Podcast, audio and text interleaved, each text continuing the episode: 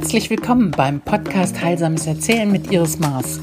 Bei mir zu Gast ist heute Jana Reile, eine hauptberufliche Bühnenerzählerin seit 1992, die wirklich überall mit ihrer Kunst präsent ist und die außerdem ausbildet, und zwar in heilsamen Erzählen.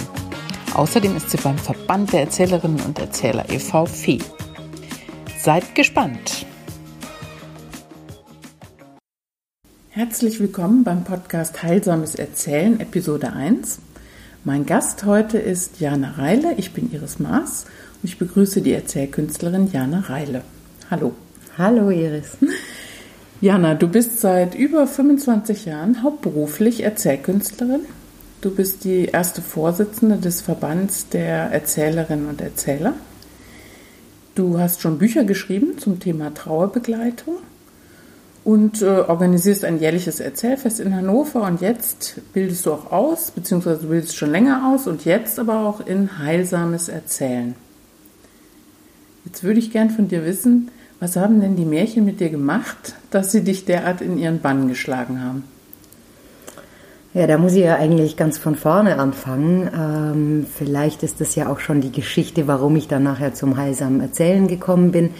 Äh, ich habe in meiner Kindheit und Pubertät ganz viele Märchen gelesen. Ich bin nämlich ohne Märchen aufgewachsen. Und ich fand das immer super, wenn man so ein Märchen liest. Es sind zwei Seiten, manchmal vier Seiten und da ist alles drin, was in so einem dicken Roman auch drin ist. Mhm. Meine Schwester ist drei Jahre älter, die hat diese 500 Seiten dicken Romane gelesen. Ich habe das nie verstanden. Heute lese ich sie auch gerne, aber damals eben nicht. Mhm. Und ich habe diese Märchen wirklich, also ich würde heute sagen, verschlungen. Und ich habe dann in der Pubertät zwei eigene Märchen auch äh, sozusagen verfasst. Ich will ja gar nicht sagen erzählt. Und äh, das hatte sehr viel mit meiner eigenen Geschichte zu tun. Das eine war die böse Hexe, die den Vater, den Kindern den Vater raubt. Brauche ich ja wohl nicht weiter zu erklären. Oh. und das andere war von einer Mauer. Und ähm, alle Kinder haben einen Schlüssel gefunden und konnten und haben dann erzählt, wie toll das hinter der Mauer ist. Und ich konnte diesen Schlüssel oder die Heldin der Geschichte konnte diesen Schlüssel niemals finden. Und das war eben die Geschichte von einem Mädchen, die ich gerne als Freundin gehabt hätte. Und äh, ja, also so ist mein Start eigentlich mit den Geschichten gewesen, dass ich sie selbst gelesen habe, gar nicht gehört. Und als ich 17 Jahre alt war, hat meine Mutter mich mitgenommen ähm, zum Kongress der Europäischen Märchengesellschaft. Und da habe ich meinen ersten Erzähler gehört. Und das war ein totaler Flash. Also das war, für mich war das unglaublich. Ich kannte das nicht. Natürlich kannte ich Theater, Schauspiel.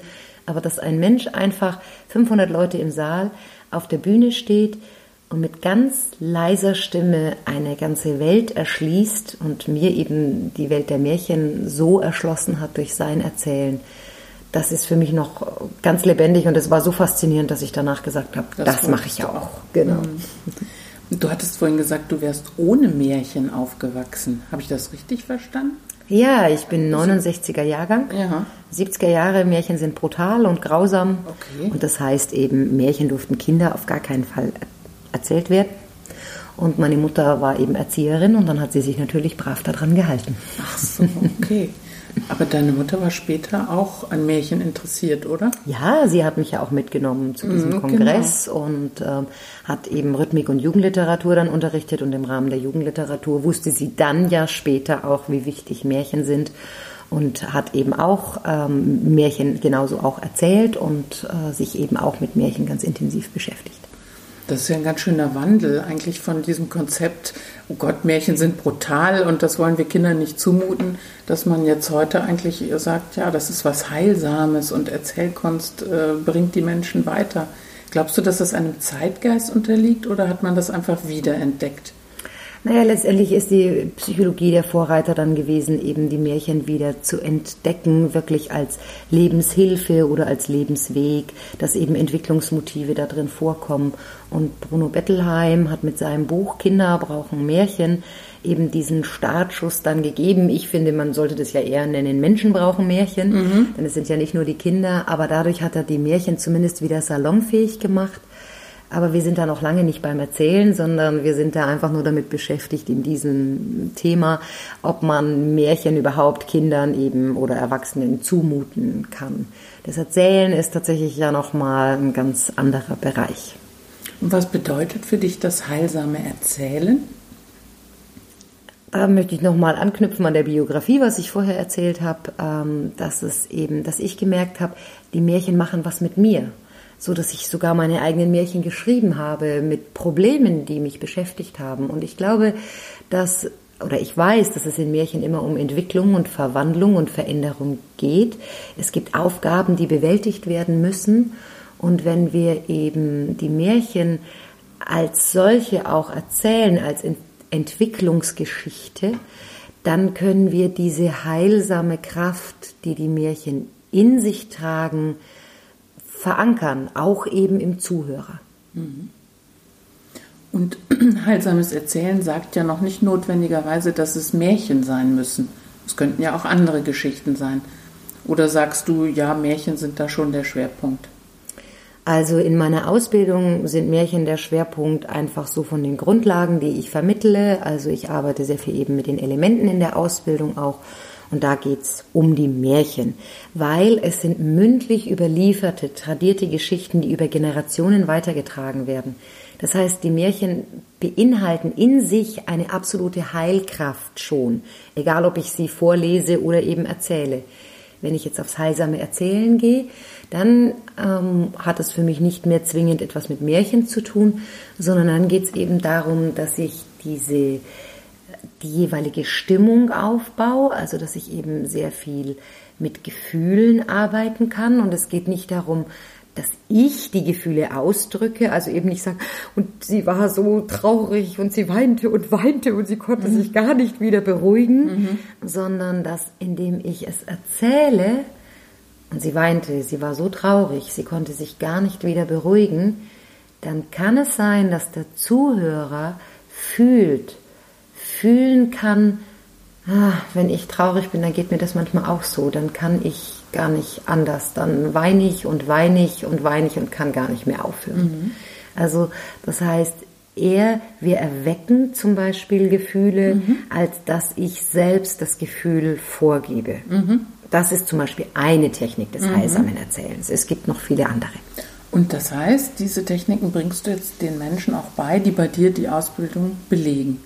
Genau, darum geht's. Wenn man bei mir die Ausbildung macht, dann haben wir die vier Elemente sozusagen als Anker, als Grundlage für das, womit wir dann arbeiten. Und es geht eben darum, dass ich gut im Leben stehe, mit beiden Beinen, ob auf der Bühne oder eben auf meinem Stuhl sitze.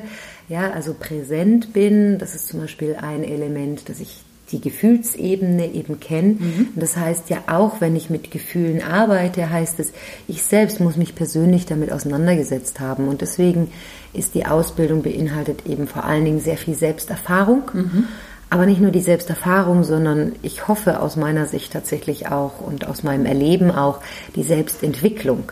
Also ich entwickle mich eben auch weiter durch diese Ausbildung und dadurch, dass ich die Elemente in mir verankere, dass wenn ich eben eher ein schwerfälliger Mensch bin, dass ich wieder leichter und dynamischer werde, dass ich merke, ja stimmt, ich brauche die Luft, so wie wir den Wind brauchen, der dann die Blätter im Herbst von den Bäumen fegt, ja, ähm, der eben die Blütenstaub weiter verteilt, ja. Also so ist es eben auch notwendig, dass ich die Luft genauso in mir trage oder eben das Feuer für das, was ich brenne, mich auch einzusetzen und das zum Beispiel in Geschichten auch weiter zu vermitteln. Mhm. Jetzt hast du ja einen Ausbildungskurs schon beendet und jetzt ist der zweite dran. Und du bist ja im Grunde die erste und die einzige, die dieses Konzept hat. Also ich habe da kein anderes gefunden, vergleichbares. Es gibt zwar klassische Ausbildungen für Märchen erzählen, aber dieses ist so ganz nach dir konzipiert oder du hast es konzipiert. Ja, es ist tatsächlich mein Konzept, so wie ich die Ausbildung durchführe.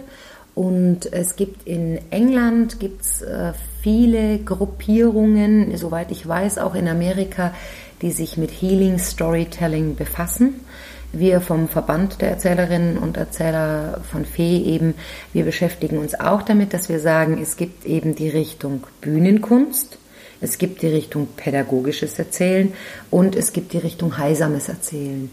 Und das ist das, wo ich gemerkt habe, mein Leben hat mich da jetzt hingebracht, dass ich sage, jetzt habe ich 21 Jahre im Bühnenkunst erzählen unterrichtet und jetzt möchte ich auch für mich persönlich diesen Schritt weitergehen, weil ich merke, ich habe mich da sehr weiterentwickelt. Ich bin, hab, also ich bin Körperpsychotherapeutin mhm. und ich möchte eben in diesen Bereichen ähm, das vertiefen, wie kann man Märchen nicht nur auf der unterhaltsamen Ebene erzählen, nicht nur im pädagogischen Kontext, dass man eben Ich-Stärkung und Mutmachgeschichten oder sowas erzählt, sondern wie kann ich auch auf einer anderen Ebene eben wirklich begleiten. So eben auch Trauerbegleitung mit Märchen beinhaltet ja schon ein Stück weit auch hier die Idee des heilsamen Erzählens. Mhm.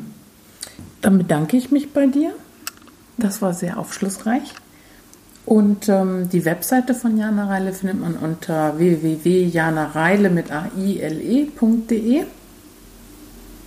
Ansonsten auch die Adresse und die Kontaktadressen auf dem Podcast-Blog. Ja, das Interview führte Iris Maas. Ich verabschiede mich von Ihnen und wünsche Ihnen eine märchenhafte Zeit. Tschüss. Tschüss.